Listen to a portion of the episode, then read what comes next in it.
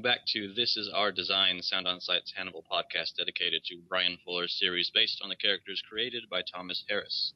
I'm Sean Coletti, contributing writer at Sound On Sight, and I'm joined as always by Kate Kulzick, TV editor at Sound On Sight. Kate, we are almost near the end. We are just about there, yeah. What have you learned from this season of This Is Our Design? I have learned that everyone should go back and rewatch the show because it's very dense. And I have learned that I had some, I missed some stuff the first time through, and we'll, I have some very specific thoughts on preconceptions about the show for this episode. So I don't want to spoil it, but yeah, it's been fun. We'll get to that shortly. Um, I'll be drinking an Ardbeg Uigeadail, which is an Islay uh, Scotch whiskey, and it's one of my probably my top five that I've had. So I'm very excited. That's it's very fancy. Uh, I'm sure it is probably very delightful for those normal people who actually like that stuff. Unlike myself, I will be drinking a Saint Germain cocktail, which is uh, basically champagne and Saint Germain, and uh, which is an elderflower liqueur and um, and club soda. So I'm trying something new. I've never had Saint Germain before today, and it is delightful. Fantastic. This week we'll be talking about season one, episode twelve. Here we go. Uh, Relevé. Was that right? Sure. Relevé. Relevé.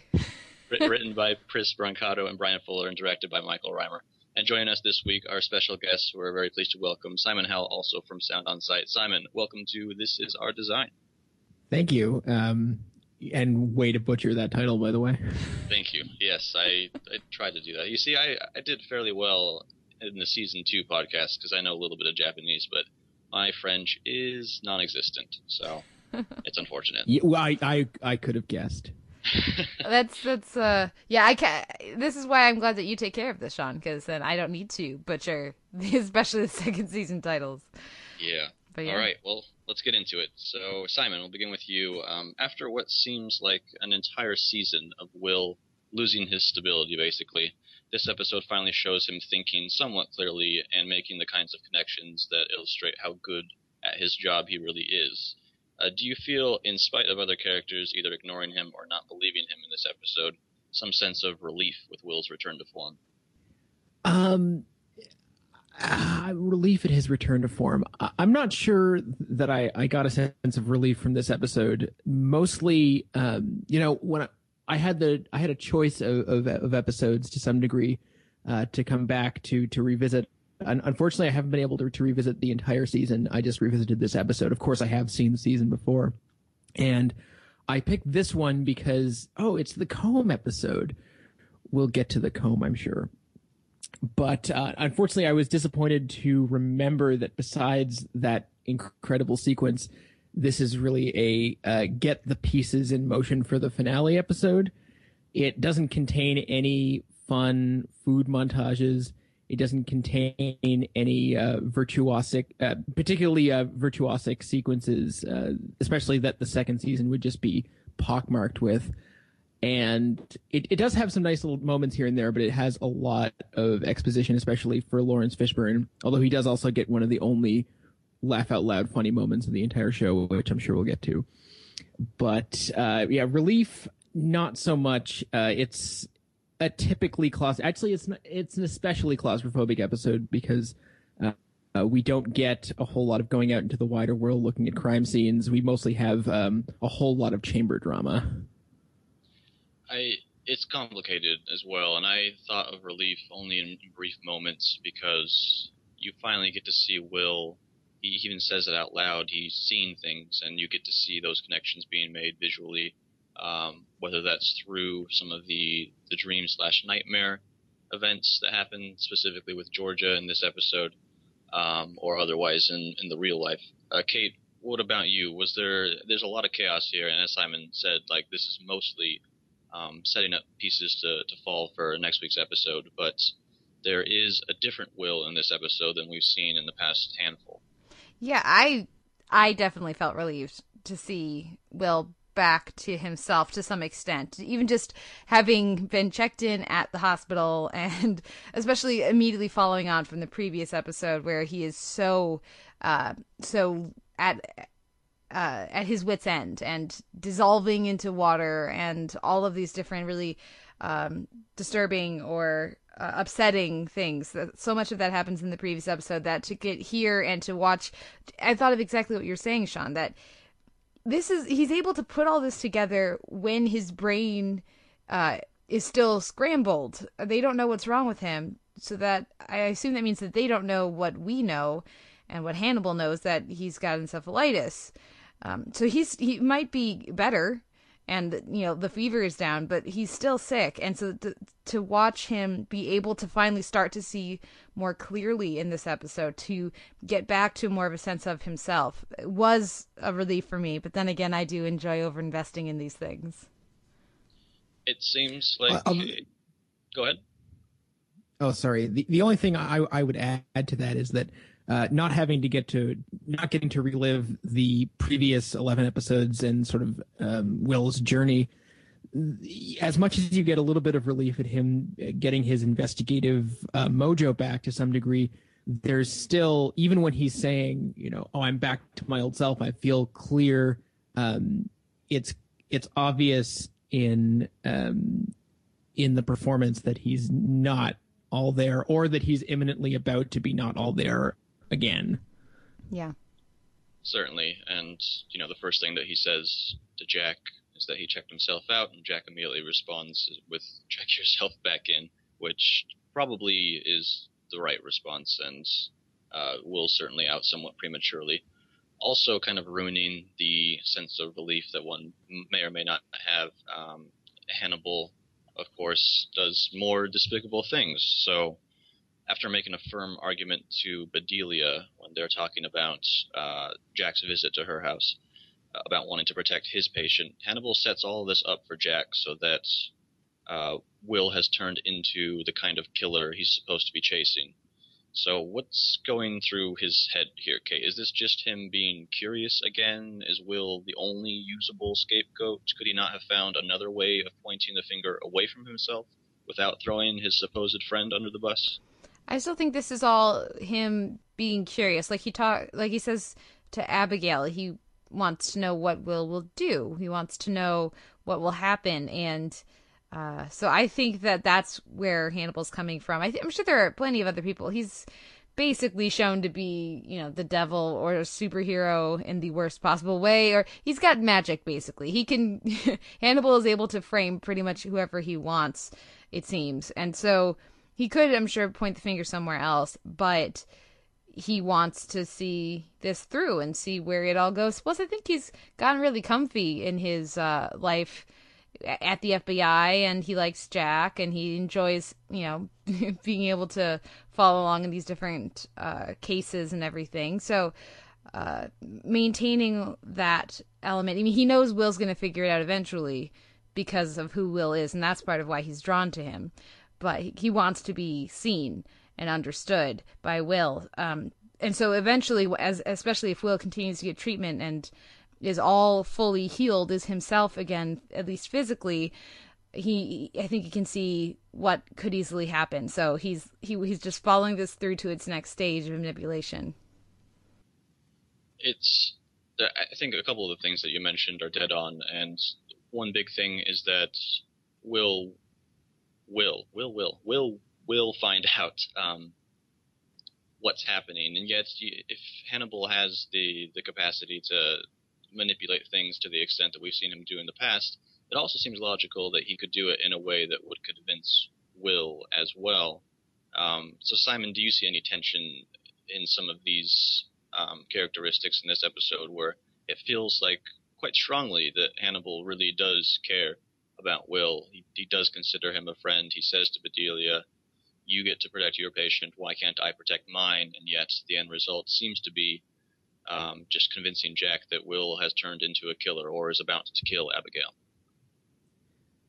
I there's sort of tension there. I feel like curiosity is is the right word. He can't actually experience I don't think real love or empathy or uh, or caring, but that doesn't mean he can't wonder what those things might feel like, or at least what the appearance of feeling those things, uh, what what that what putting that out there into the world does to other people. Uh, curiosity is definitely the term for that. is there real tension between that and him setting up uh, Will? Probably not. Again, it, it, it's more sort of an incidental thing. Uh, it's more about he's he's able to to to compartmentalize uh, his scheming versus his curiosity. I would say. All right. Well, let's get into some of the more um, graphic, I guess, uh, parts of this episode. Simon, you mentioned the the comb at, the beginning. Did you want to start talking about George? I have a question relating to her, but um, uh, we got her a, couple episodes, I guess it was, and kind of surprised to see her return and in this way and used very briefly but very effectively. Uh, well, it's an. It, I feel almost as though we get those early scenes with Ellen Muth just so that she can appear as Ellen Muth, the way she actually looks, as opposed to sort of the contorted forms we got her in in the previous episode, and also in other parts of this episode. Uh, it's almost like Bryan Fuller saying, "By the way, this is a real human person that I've worked with before." Um, the uh, the actual sequence that we get, uh, of course, the fireball in the oxygen chamber. Uh, you know, in a way, it's kind of it kind of spoils the rest of the episode because it's so fantastic, and there's really nothing else in the in the episode to rival it. Visually or storytelling wise, or uh, well, particularly visually, but I, I mean, in terms of invention, it's really it, it's the sort of thing that only Bryan Fuller would come up with as a means of dispatching a character.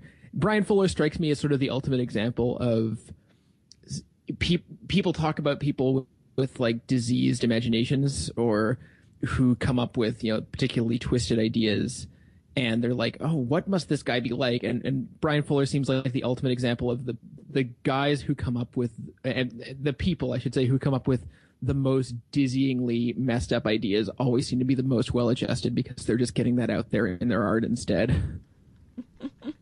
That's interesting. I, I think it's a beautiful scene to open the episodes. It's also um, another instance of kind of looking at how effective Hannibal is. So the logic there was he came in somehow, smuggled in a comb into the chamber, also removed her bracelet. Was that what was implied? Yeah. So he waited till she was asleep, resting, and then opened up the the door thingy, the chamber, unplugged, uh, like took off her the bracelet thingy that takes care of the static uh, charge, and left a comb in there for her to find. And then she just went, "Oh, sweet! I've to brush my hair," and he he knew enough about just like having observed her either i'm guessing through security cams or something that she kept brushing you know her hair back with her hand that he would she would probably do that and that's uh you know presto changeo fireball.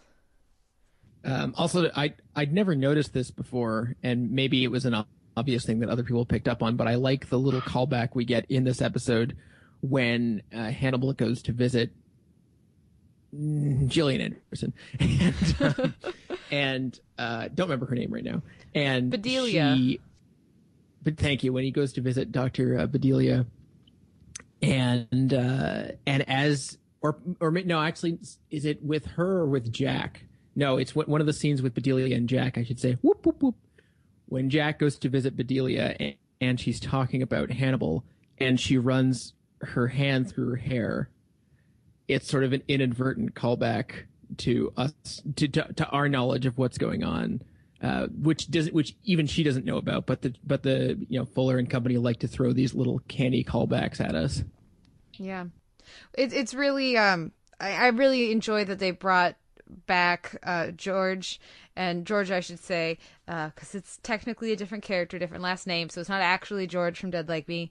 Um, but I, I specifically like my first note I have is so nice to have Ellen Muth back on my TV because of course she didn't look like that when she was previously on the show. But for me, it's more than just wanting to see her face. Though I'm, honestly, I'm sure that's part of it as well. Like you said, Simon, it's also here's this person who has had this trauma, has disassociated, has gone through all of this uh, difficult and painful and violent. Uh, you know these uh, violent experiences but she's recovering she's healing she's getting better she still has some scars her arm is still messed up but on on the surface she seems like she's better but she's still not safe she still is not out of the woods. So just as though just as in this episode, Will appears to be back to himself. He seems to be getting better. They're figuring out what's wrong. He's piecing everything together. He is still not out of Hannibal's reach. And of course, she ends up dying, and that's a big thing. And that's kind of an, another way in, one, in which I wanted to talk about her character um, because it has a lot of meaning, I think, to Will. Because uh, Will mentions that Georgia was misunderstood her whole life, and that he specifically wants to make sure that her death is not misunderstood. Uh, we talked in the previous Georgia episode a little bit about how Will might connect with Georgia um, in ways that are different from how he connects with other supposed serial killers. That having to do with the fact that she's very uh, uncomfortable in her own world and, and, has less of a grip of on reality as some other serial killers do. But but Simon, because we have you here now, um, what do you think Georgia represents to him? Even considering both he and she know exactly what she did. Hmm. I don't know. That's that's a difficult question for me today. I'm not sure I have a good answer to that question. What he represents to her, I, I feel as though at this point in the show, there are just so many people that Will's already either already lost or in the process of losing. I'm not sure that Georgia is really distinct to me as uh, as representing something specific that he, that he's lost. Other than that, it's it's a really acute loss because uh, it happens right under his nose, and right. uh, and he really doesn't have a he really doesn't have a, a, concrete way of, of, explaining away what happened. Um, I'm sure I have something to go on here.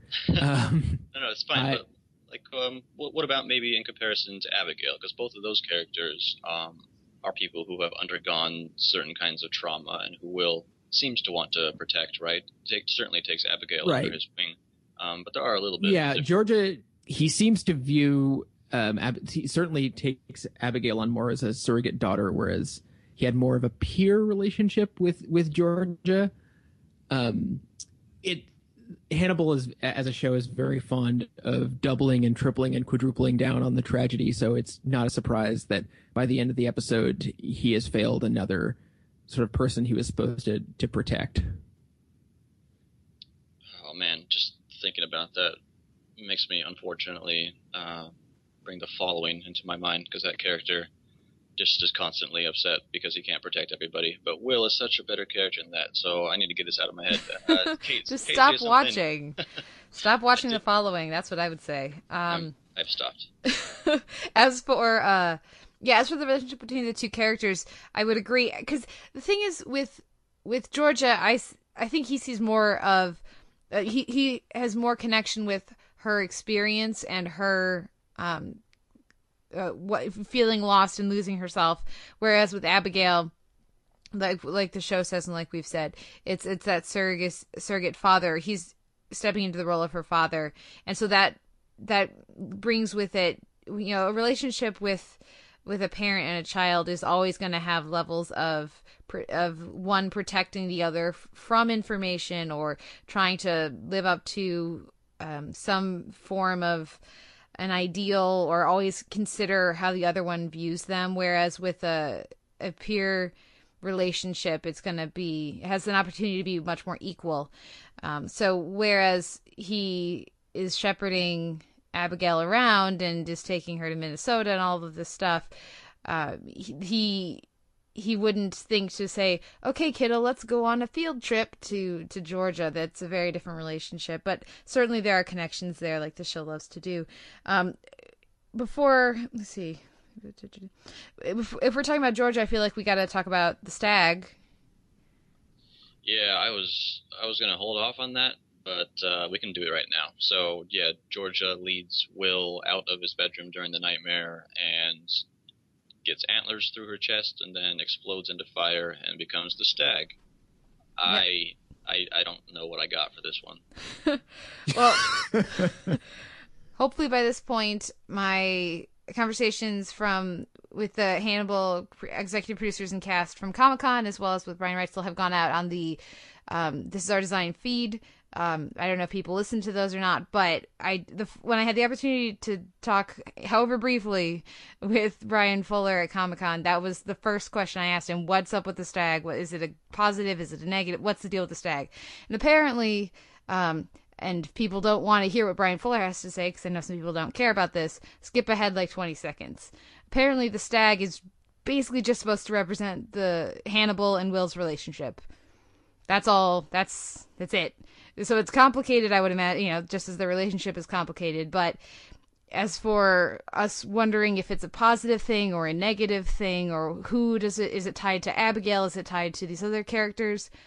I guess we were overthinking it, Sean, because it's No, just supposed no, to I- be their relationship. I call total bullshit on Bryan Fuller, and we're, we're certainly allowed to because we can kill the author if we want.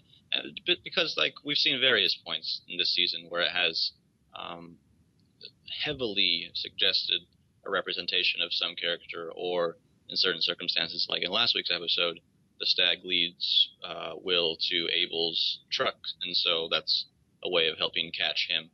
Um, but this one, yeah, I I just I have no idea what this one is, and that's only happened a couple times on This Is Our Design, I think, where it's so out there, and it's a beautiful image, certainly, but uh, I don't really get anything from it. I mean, I'm tempted to go with Fuller on this one. I mean, thinking back on all the appearances, and I don't remember all of them, but all the appearances of the stag in Will's dreams and fantasies and in his mental palace and all that stuff, trying to to establish a a hard and fast rule for what that for what the stag represents, I don't think is going to work. I think especially in the case, I think this episode is an excellent example of the stag shows up and there's fire and there's Georgia doing that stutter walk thing that makes it seem like an outtake from The Grudge. Um, and it's all very creepy and it looks really awesome and it gets us from from one point from one plot point to another and I'm not sure it needs to be a whole lot more than that. It connects the dots for him. It makes him connect the stag, which to him means the copycat, because of course the, the the stag comes together after him seeing the antlers and the ravens at Hannibal's first kill on the show, or what we're assuming is Hannibal's first kill on the show, um, back in the pilot. So it's that connection of George's death to the the antlers and the uh, the death of Cassie Boyle, um, and then to the stag. So there's a, it's it's Will's mind piecing things together. Um, but there have certainly been times when it hasn't seemed like that. So I'm glad it's not just me, Sean. Yeah, no, and, like you said, the, the only connection there uh, is like on that plot level where seeing her impaled means that there's a connection between the previous murders and everything. And I, I agree, Simon, that there's probably not a hard and fast way in looking at each of these circumstances. I just don't think it's as simple as saying it's Will's and Hannibal's relationship, because that's about as general as you can get for this series, which is entirely about Will's and Hannibal's relationship. Um, but uh, let's move on a little bit and, and talk a bit more about Hannibal. Kate, what does it mean for both the audience and Abigail to finally hear Hannibal admit to the crimes that he's committed, including many of which uh, took place before the events of this series? It means it's almost the finale is what it means. Uh and it means it means shit just got real is what it means. Uh and we'll talk more about the scene in spoiled meat so we can talk about the finale we can talk about what comes next but that my note there is just wow wowie wow wow wow. I would not want to be abigail in that moment. Can you imagine? It's this realization of um from from the fire into from the frying pan in, into the fire. And i mean this guy just tells you yep i killed your friends your friend uh, and uh, i killed all these other people and i manipulated you into killing this guy. And um it's just it lays it all out there. It removes all doubts um, as if sorbet hadn't done that enough for us but abigail didn't know that. And it, it really is the show laying itself bare and preparing for you know what what is going to come next week in the finale. Although to lob a slight Actually, I, I would say a fairly significant criticism at season one in general. And again, not having rewatched the whole season, I could be wrong here. But I think that the show would have done would have had more of an emotional impact in these last couple episodes and particularly in this scene if we had spent a significantly uh, increased amount of time with Abigail and or uh, had had some sort of visual representation of the relationship between Abigail and her father because I feel like so much of especially in this episode so much rests on Abigail and and Garrett Jacob Hobbs' relationship which we never got to see any of and is sort of just sort of discussed in the abstract, which is okay. But I feel like if we were a little bit more invested in Abigail's fate, uh, or or knew a little bit knew her a little better uh, in a few senses, I feel like this could have been even more of a gut punch. And that is very interesting to me because I have that note here as well. But the note that I have is why do we think of the show in that way? Because uh, that's exactly what I would have said, Simon, if I hadn't just rewatched the the first season. When I think of Hannibal season one before going back and rewatching it and analyzing it for this podcast, I think of Hannibal, I think of Will, I think of Jack, I think of Alana, and I think of the uh, the the Tex. I think of Bella. I don't think of Abigail, and I don't think of Kacey Rohl's performance and I should because she's all over this season. We we it's absolutely true that we get only that one flashback of her hunting with her father. We get very little, and actually two. We also get the flashback of them on the train. Um, as she hunts, eh, as she be, plays eh, is as she is the bait for her father in on one of their trips. But we get very little interaction of the two of them together in the in, you know it, we see very little of their relationship. But abigail is a very strong presence in this show. And even having watched it and really loved the first season the first time through, I still never really associated her with the show in the way that I did all of the other main characters. And I'm curious, Sean, if you have any ideas, was that is that the same for you for you? And why? Why do why did we overlook her? I it's not the same for me actually, which is okay. really interesting that the both of you had that reaction. Um, to me, certainly Will Hannibal and Jack, but actually Abigail was the fourth character for me, even in the first watch.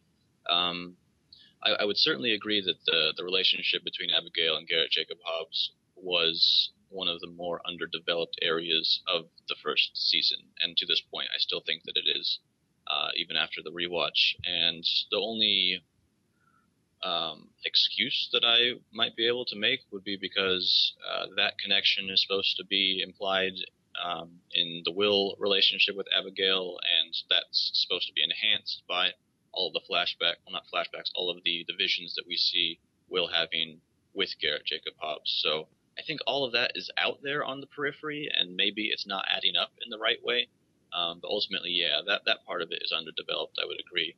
But I I think Abigail is a very strong presence in this season, and one of the the bigger aspects of it that I really enjoyed and took to you know, they did some very good one-off episodes in this season, I would say. Um, but it seemed like whenever we came back to Abigail's story, uh, I was much more invested. And so we get, well, we don't know what we get here at the end just yet. Uh, and I have a question about that just in a minute, but um, that would be my response to it. That I, I don't know why, um, why some people might not click with it. It, it could just be um, a matter of having so many other good things surrounding the series. Not to say that this was a perfect season because it certainly wasn't, but the main roles and also a lot of the supporting roles, uh, whether that's Raul Esparza or Eddie Izzard or Gina Torres or Gillian Anderson, uh, on the very basic level, the fact that this is Kacey Rohl and she hasn't had many big roles. She was in the first season of The Killing. Um, that might just overshadow her. That that would be my only guess. I would relate it to my rewatch and uh, my reevaluation of Beverly and how prevalent she is in this first season and how frequently they pair her up with Will. Um, and I just and maybe it's just because when you watch a show like Hannibal, there's an, another show quite like Hannibal, but when you watch a serialized crime show or a crime procedural and they have a victim of the week, they don't come back. And so we tend to, I think, with watching all these different shows, that are in the same genre, it's really easy to focus in on the cops or the detectives or the in this case the the profilers. And because we're not used to spending time with the victims and spending time with uh particularly in this case one victim who who is such a thread throughout the season we kind of forget her. We're not used to thinking about that or at least I wasn't. So maybe that's it but um but I and I'm Simon. I don't know if you have any thoughts on this. Do you remember Beverly being such a, a, a prominent figure? She's not in this episode, but she's she's a prominent figure in the first season. But I, I did not remember that until I rewatched it. She's not in this episode, but Laurence Fishburne's reading of "Where's Beverly" is uh, easily my favorite moment of this episode. Um, but to go back to Abigail for a minute, I think that another reason that she doesn't stand out when you think about um, the season as a whole, or at least she doesn't for me, is that she's not really that developed as a character. She's developed as a plot point, but she doesn't really get to be a whole lot more than victim and lure. She's really she's a functionary in a lot of these scenes, and you know she gets to be surrogate daughter, but, but as an actual uh, warm blooded human, doesn't get a whole lot of characteristics. And uh, I think that it's also unfortunate that she is that Kacey Rohl's um, performance, I, I, I feel almost as though they've deliberately that deliberately made uh, the character and the um, and the way she she present, present uh, presents herself to be quite similar to uh, Caroline in the sense that she's very straightforward and serious and has kind of a similar look as well. And Caroline Dhavernas is also not in this episode, notably. Um, and I wonder if that was a deliberate choice because we would just notice how uh, oddly similar their screen presences are. And I think, again, I, I mostly agree with um, Abigail not necessarily being a fully fleshed out character. And yet there were a couple moments this season, I think, that I had forgotten about. Um, most notably, I think it was two episodes ago, where she really seemed to express agency in a way that um, kind of made her one of the more pow- powerful characters in that episode. But uh, on the most part, yeah, it's it's true that for such an integral part of this season, she was mostly used as a plot device, which I don't know if that's necessarily a criticism for me, um, because sometimes you need to have characters like that uh, and who function in that way, especially when so many other characters are three dimensional.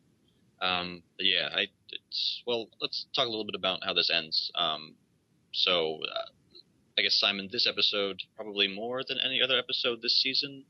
If I'm, yeah, I, I would say ends on um, a cliffhanger. So Abigail and the audience are left wondering for her safety after Hannibal says that he's sorry that he couldn't protect her in this life. Um, Hannibal has shown itself to be somewhat of a surprisingly um, intelligent, different, innovative show within its genre in this first season does this use of the cliffhanger so heavily does that run contrary to your expectations and tastes regarding this series? Uh, no, because as much as you know, it's it's a very it is a very intelligent and certainly aesthetically daring, especially in the second season show, but it's still a serialized crime drama essentially, and it still needs to get its jollies off every once in a while, especially in the context of this episode where not necessarily that much happens all of the time, or at least doesn't appear to happen. I think the cliffhanger was was important because it is a, a get the pieces moving episode, and if you don't have, if you, I, I don't really know if you can do a 13 episode crime drama where episode 12 doesn't end with you you it's sort of an essential ingredient, so to speak. Kate, would you agree with that? I think certainly for this show, having it end on such a moment, uh, and not even just being a cliffhanger, but on such a moment of honesty from Hannibal. Is this the most honest we've seen him? I mean, I feel like it has to be. And just taking away, because this is a show with so much artifice at different levels. So many uh, characters pretending to be somebody else. Uh, Hannibal in his person suit and uh, and Will trying, to, you know, putting on these other personas. There's so many. Uh, there's so much subterfuge with the some of the relationships and trying to figure out who everybody is and exactly where they're at at a given time, that it, it's easy to, uh, to to maybe disconnect. And so having this second to last episode end with, nope, here's Hannibal. Here's what he's done. Here's how he. Here's uh, why he did it here's why you know it takes us right back to that pilot again in there's a couple of moments that, that take us back to the pilot i'll get to one of them and another in devil in the details but um, this this takes us back to the the moments in the pilot that put all of this into into action and it really gets us ready to bring everything full circle uh, as so frequently happens in in the finale. It sh- shows us where we've been, it reminds us of where we've come from, so that we can now see where we've gone at the end of the season. And that that feels natural and fi- very fitting. I would put an asterisk on that uh, mention of honesty, but that'll be for the spoiler section. Well, let's get to our recurring segments then, and uh, the spoiler one will be last, but we'll kick it off, of course, with Kate's classical corner. So, Kate, what can you tell us about the scoring in? Here we go again. well, uh, as we've noted in the past several episodes, as things have gotten more intense, there's less time for meals and banquets and uh, charming dinners, and therefore there's much less classical music being used in the scoring.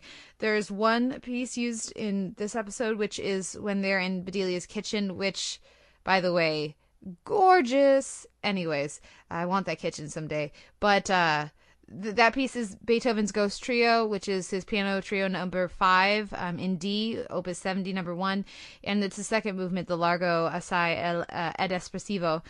Um, and it's just an absolutely gorgeous piece. It, it's the movement of the piece that gives it its gives it its name of the Ghost Trio. It's very eerie. It's um, a cello, a violin, and a piano is the the makeup of the trio. But um, it's in D minor, as movie fans will know that is the saddest of all keys, and uh, it, it has a very uh, very long and drawn out opening with these these held notes, um, and it just is it's, it's absolutely gorgeous. I recommend popping that on YouTube next time you are feeling like some some sort of like uh, maybe if you want to go to have a low key kind of evening, put on the Ghost Trio. But um, an interesting factoid about it is that uh, apparently it may have been drawn. There's not. Uh, this isn't concrete, but there's theories that it was drawn from some of Beethoven's sketches for an opera about uh, Macbeth, which I thought was fun, given that it's Bedelia's uh, off uh, Bedelia's house and there are connections one could make to Bedelia with Bedelia and characters in Macbeth if one would like, but that might be spoilery, so I will stop that there. Um, as for the rest of the scoring, um, the the couple of things that particularly stood out again, this is the scoring in the past few episodes has been, um, at least for me, less uh, less flashy or it's, it hasn't really drawn attention to itself. It's just really supported the action, been very effective and um, and and I look forward to to getting my D, my CD of it soon. But the when, when Georgia has her unfortunate uh, moment with the comb, there's the scoring is really energetic there. It really supports the action on screen, and uh, the this is this this episode really uses the harp to connect with Georgia. I, I noticed that connection in her scenes. Her few scenes seem to have that um, that sort of delicate harp uh, uh, you know, oh, on top of the other scoring that's going on. So, for example, in Will's, um, when when Will is is dreaming uh, earlier on, it, when he dreams the this the stag goring and you know the fire and everything with George Georgia uh this it's the scoring has elements of his projection music with the sort of uh, with the percussion the really light kind of scattery sound but there's also that harp on top um, of it. So there's just some really fun stuff happening with with Georgia there in the score. But on the whole, it's very um, it's very ten- it's very much tension music. There's a lot of uh, the same kind of sounds we've heard in the previous episodes. Um, and that I look forward to seeing if we hear in the finale. It's these these last few episodes really do tie together thematically, plot wise, in in the look, in the sound, all of it. So, unfortunately, that means for me, there's less for me to to talk about for the score this week. That's all right. But uh, in that that scene with Georgia, the nightmare one, there was also I don't think it was scoring. It was some kind of sound effect that really stood out. Uh, whenever she started moving, it was like almost whispering or something, but it wasn't quite whispering. Mm-hmm. There's definitely some, uh, uh, some, some. Yes, you'd be amazed. Most of the those things that feel like effects actually are instrumentation. Um, on on Hannibal, there's much less use of um, sound effects as opposed to just creating sounds and using them layering them in but but yes there is definitely a sort of to tie in with that shuddery uh, visual element that simon mentioned earlier there's definitely that's definitely reflected in the scoring i, I believe the word might be acousmatic or i could be making things up I, I would just like to mention that the I would like to mention that the I have the digital release of the season one soundtrack. Season two isn't kicking around yet, and it's great to have the music at home. My one qualm is that the soundtrack organ the, the way it's organized is every episode gets a track, and so you get sort of a copy and pasted medley of I'm assuming all of, if not at least most of the music from every each given episode, which is cool. Uh, personally, I would have preferred a Twin Peaks archive style individual tracks for each cue sort of approach but uh, it, it is sort of an interesting way to to arrange the music. I'm not sure i've seen a tv soundtrack uh, sorted out like that. So it's definitely a very it's a unique experience even if it's not what i would have uh, preferred you you can't just throw around a word like acousmatic man that's just so overhead I think it's hilarious. I'm going to go look that up because I've never heard that before, but I'm sure that you are right, and I look forward to adding that to my vocabulary. Um, the, what oh, I, am not uh, sure I'm right.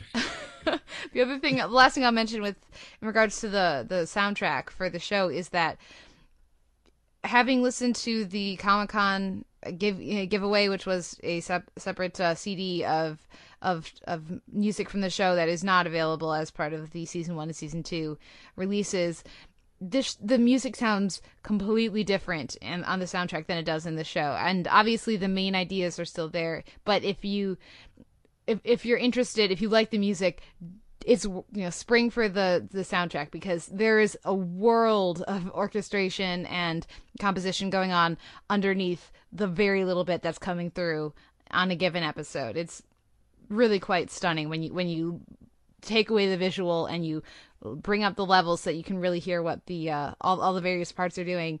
It, it's a really it's a really cool score. And that'll take us to the second of our recurring segments, the devil in the details. So any little things in the episode that stood out, to be they visual, uh, dialogue-based, moments of humor, anything that we haven't covered um, that's on the micro scale. I'll begin by saying it's it's really nice just to see a scene with Laurence Fishburne and Gillian Anderson together because like those are probably the two biggest names from this first season. And there they are acting on screen on a television show, and it's awesome. uh, Simon, any details that stood out to you? Um, I would say that this episode features one of the more sort of glaring disconnects between the Scott Thompson, Aaron Abrams uh, material and the rest of the episode, which is not necessarily a bad thing, but I do I it it did make me think, wow, it would be great to get a whole episode with just them wondering how these relatively affable regular people wound up in this universe of horror because they're they literally every every scene they're you you just wonder like where did these characters parachute in from because they're so they're they're great to have on the show because it, it they they're so badly in need of humor. But when they're talking about ooh, we get to investigate and things like that, I wonder even if Abrams and Thompson watch the show. and of course, they anybody who's been following um, the live tweeting of the show will note that they they do. But I I don't disagree, and um, especially that that moment of investigation where all of a sudden they're super serial guys, are super serious. Uh, that didn't really work for me, but I did really love, and that's actually my devil in the detail for this episode, along with Bedelia's house is gorgeous, and uh, and Jack Crawford's brown and blue tie is one of my favorites on the show. Uh, my my main devil in the detail is that uh, I love that that quick scene we get with them with Jack and Will, where they're basically just they look like tennis fans watching. The camera cuts to them and just they just like they're silent. They just like look to Jack, look to Will, as Will is going on about the the the you know, Georgia having been killed by the same copycat killer and has his, his grand theory. Uh, I just really enjoyed that cutaway to them, and then later, I mean, theories require evidence. It's I think Bitchy Jimmy might be my favorite Jimmy, and uh, i am glad they progressed Z uh, past where he was in the pilot and earlier on in the series where he, seemed like he was randomly antagonistic. Um, I like that they these are men of science comparatively with you know, the others around them. They are not they're not uh, they're not English people. They're math people, and so they're to have them, uh, you know, when, when Jack asks them to be abstract and to just kind of guess stuff, the fact that they rebelled at that, that it is antithetical to them, is something that I very much enjoy. Uh, Definitely. Very, very slightly uh, tangential note regarding uh, Brian and Jimmy. Uh, this is somewhat out there, especially for this is our design. There's a critic who's very famous uh, for doing video game reviews, the Angry Video Game Nerd. I'm sure many of our listeners will have seen videos by him, but when he did his review of Double Dragon, there was this really poor translation into English of the text, and instead of it being uh, Jimmy and Billy, who are the characters in that, it said Jimmy and Bimmy, and he, he made a point of noting that and, and kind of hanging on to it for a few seconds. And so I usually refer to, to Brian and Jimmy as Bimmy and Jimmy uh, but I haven't done that on this podcast yet. So if you ever hear it again, when I say Bimmy and Jimmy and you don't know what I'm talking about, that's where it comes from. Nice. Uh, the only other detail that I had was the the neat cut uh, between the scene where Georgia tells Will that he couldn't see the face of the person who had killed the doctor, and then we fade in on Hannibal's face. I thought that that was a really good directorial effect. But uh, other than that, those are my details. Did either have any more?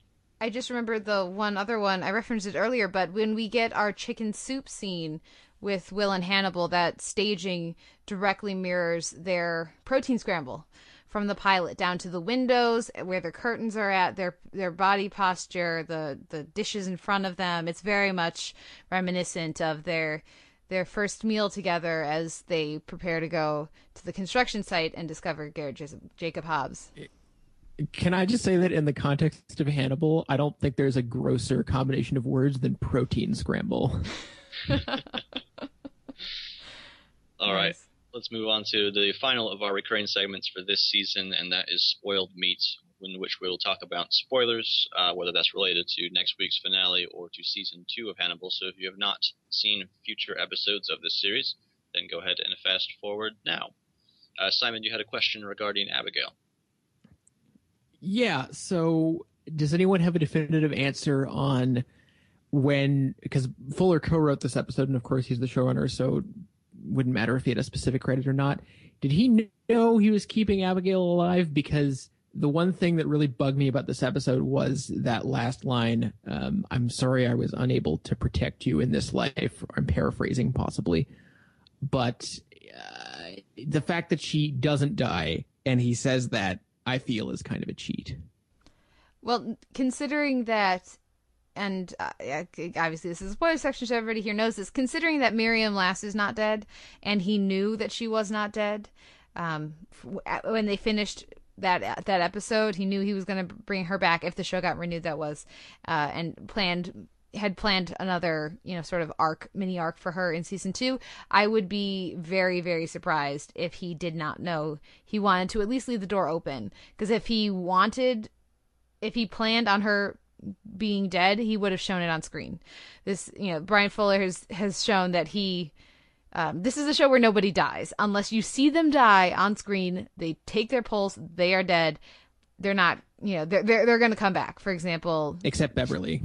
Except, well, we saw her body. She's she's not coming back because we saw her body no, in the very next episode. Die, That's true. Yeah. But, but we saw her body in the next episode. So, um, yes, if there's a doubt, I would assume that um that that the character is intended to be brought back, and certainly with the news of Chilton, um, very the very publicized news that Chilton is back in a major way for season three. after being shot in the face. In the I mean, face. in the And face. Uh, Disemboweled as well. Face. so I don't know if the, that was the original intent, but that's my guess. I don't know. Sean, any thoughts? I when I was listening to uh, Eat the Rude, the the podcast that has just been doing for the first season of Hannibal as well. Um, because I don't fi- follow Bryan Fuller on Twitter, I, I miss a lot of these things because he does kind of talk about uh, his intentions and, and his plans and writing quite a bit on there. Um, they had mentioned for the pilot that that very first uh, killing that Will investigates, so the one with uh, the woman and her husband, the husband And this could be a spoiler for stuff that could happen on the show, but it could also change. So just Yes. you've been warned. Be aware of that. Yeah, so that that that whole thing was the very first Francis Dolarhyde, the Tooth Fairy um, murder from Red Dragon, and so the fact that Bryan Fuller had said that that was a thing that happened in the very first episode makes me think that he absolutely knows every single decision that he's making. So um, I would actually be surprised if he didn't know for certain that he would bring back Abigail. However, I absolutely agree. It is a cheat, and Bryan Fuller is happy to cheat and to screw with the audience. Uh, he has he enjoys that, uh, and so I agree. You know, while um, I don't think he he, while I agree with one part of your premise, Simon. Um, that it seems like it's very definitive that she's dead. Uh, I also disagree with the other. Yeah, it, it, I agree with the other that um, that yes, this is a cheat, but that doesn't mean that it wasn't intended to be such when he filmed it. Okay, but so my question would be: Are you annoyed by the cheat, or are you okay with it? I'm okay with it because mostly because uh, I the my relationship with the public figure of Bryan Fuller is basically to go, you scamp. and because the show is so well done and because that reveal for me is so effective in the second season, I mean, I like that the show misled me so completely. If there had been a question, then it, that would have lingered over season two for me. But because it seemed so definitive, when she shows up in season two, I it was a holy shit moment for me. So I was, you know, for me it works. I don't know. Is it? It's annoying to you, Simon? Yeah, it's a little annoying. I, I don't feel like it would have undercut the surprise of the season two finale that much uh, if this episode had ended 12 seconds earlier with just that look that Hannibal gives her and then cut to cut to the end of the episode. Especially since uh, you know at that point we would have had 12 points no like 13.9 episodes of Abigail not being on screen. I feel like that would have still been pretty effective and wouldn't have resulted in me saying, "Hey, you cheated." So if he had just said, "I'm sorry, I could, I'm sorry that I couldn't protect you," would that no, have just just none of that. Just just none of that? None of that. I would have I would have vastly preferred just her saying, "Are are you going to kill me?" or whatever, and then just him looking at her end of episode. Yeah, I like this better. I don't know, Sean. What about you? Um, if there was a way to kind of redo that page of the script where it, it ends on a more Hannibal-y way, so like having some kind of line of dialogue rather than it being like a cliffhanger, letting it be thought-provoking, um, and having something to do with, I don't know, in that circumstance, maybe the nature of murder or something that might have worked. The only reason that I'm probably less annoyed having watched this through again is because that exact wording, the the not being able to save her in this life, is used again in the finale of season two. So I'm I'm a sucker for those kinds of echoes, and that's okay. Fair enough. Uh, other spoilery stuff. I thought that the, the the plane ride, as soon as we see Will and Abigail sitting down there, immediately reminded me of the Hannibal and Bedelia scene that that concluded season two. Just the shot of the airplane. It's the same shot. I mean, obviously the plane is going in a different direction, but yeah, that's exactly the same as the end of season two. And then I also have uh, we get our we get our fisherman and hunter conversation that's going to come back so significantly in season two as well. Yep, that was the only other one that I had. Anything else spoilery that either of you wanted to mention? Yeah, th- that definitely made me preemptively nostalgic for the season for the many many season two episodes of Will peacefully fishing. Because that will never happen again. Hmm. All right. Well, were there any other questions, comments, anything that we didn't cover in this episode that either of you wanted to talk about? So not necessarily spoilery stuff, but anything that we haven't touched on. I'm just ready for the finale. I wanted to immediately go on to the finale when I was watching this. I think it works really well as a penultimate episode. Um, and I, I'm looking for. Uh, oh, I guess is that I'll, uh, we we can talk about this because we haven't talked about it yet. Um, and this maybe I don't know this if need, this needs to be in the spoiler section. That last scene we get with Hannibal is that how how honest is he being, and is that a genuine hug for Abigail? How what level of association is he having with her and maybe other people he's known in his life that haven't been brought up on the show yet? Um, and is that genuine or is that just more of his people suitness? It's genuinely functional. Yeah, I mean, I feel like it is because if we are looking at them as a family unit in which Hannibal and Will are the parents, it it seems right that he would be concerned for her life, even if he really didn't think that Will was going to kill her. I don't know. It it felt fine. felt fine. Fine? question mark. I don't know how to describe that better. It's it's a weird thing. It feels to me as though he comes as close as he can to feeling bad for another human because she's a part of this, you know, immense scheme that Hannibal is cooking up, and she has she's once again has absolutely no agency, and there may be a part of him that I, I think he, he recognizes that he's taken away any agency she may ever have had, and he almost feels bad about it. I think he comes as close to feeling bad as it is possible for him to do so, which he can't really do. I don't think. Yeah.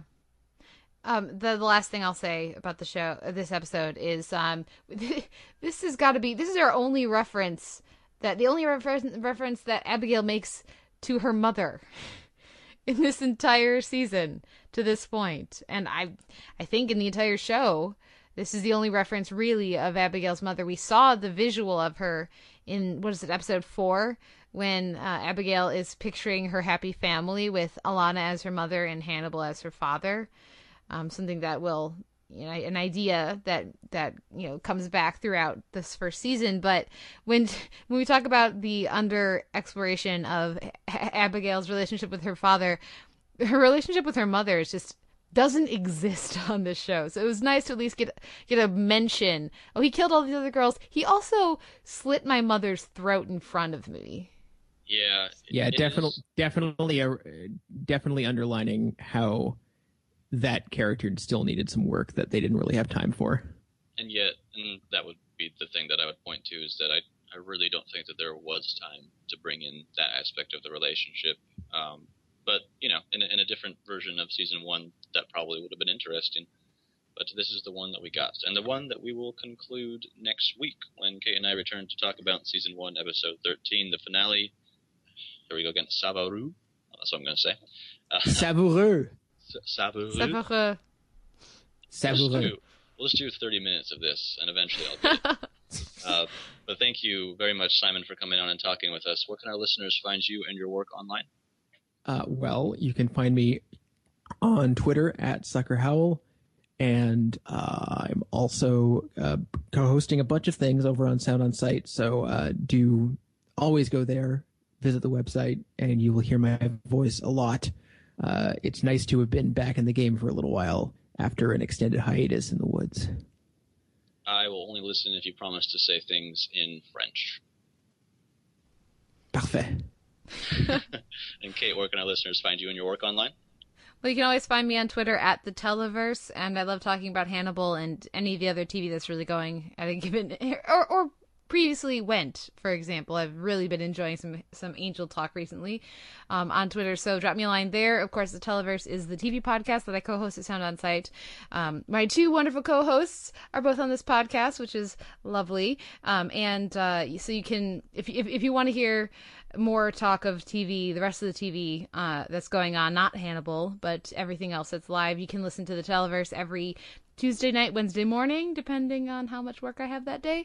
Uh, and that's over at soundonsight.org. You can also read my reviews at the AV Club.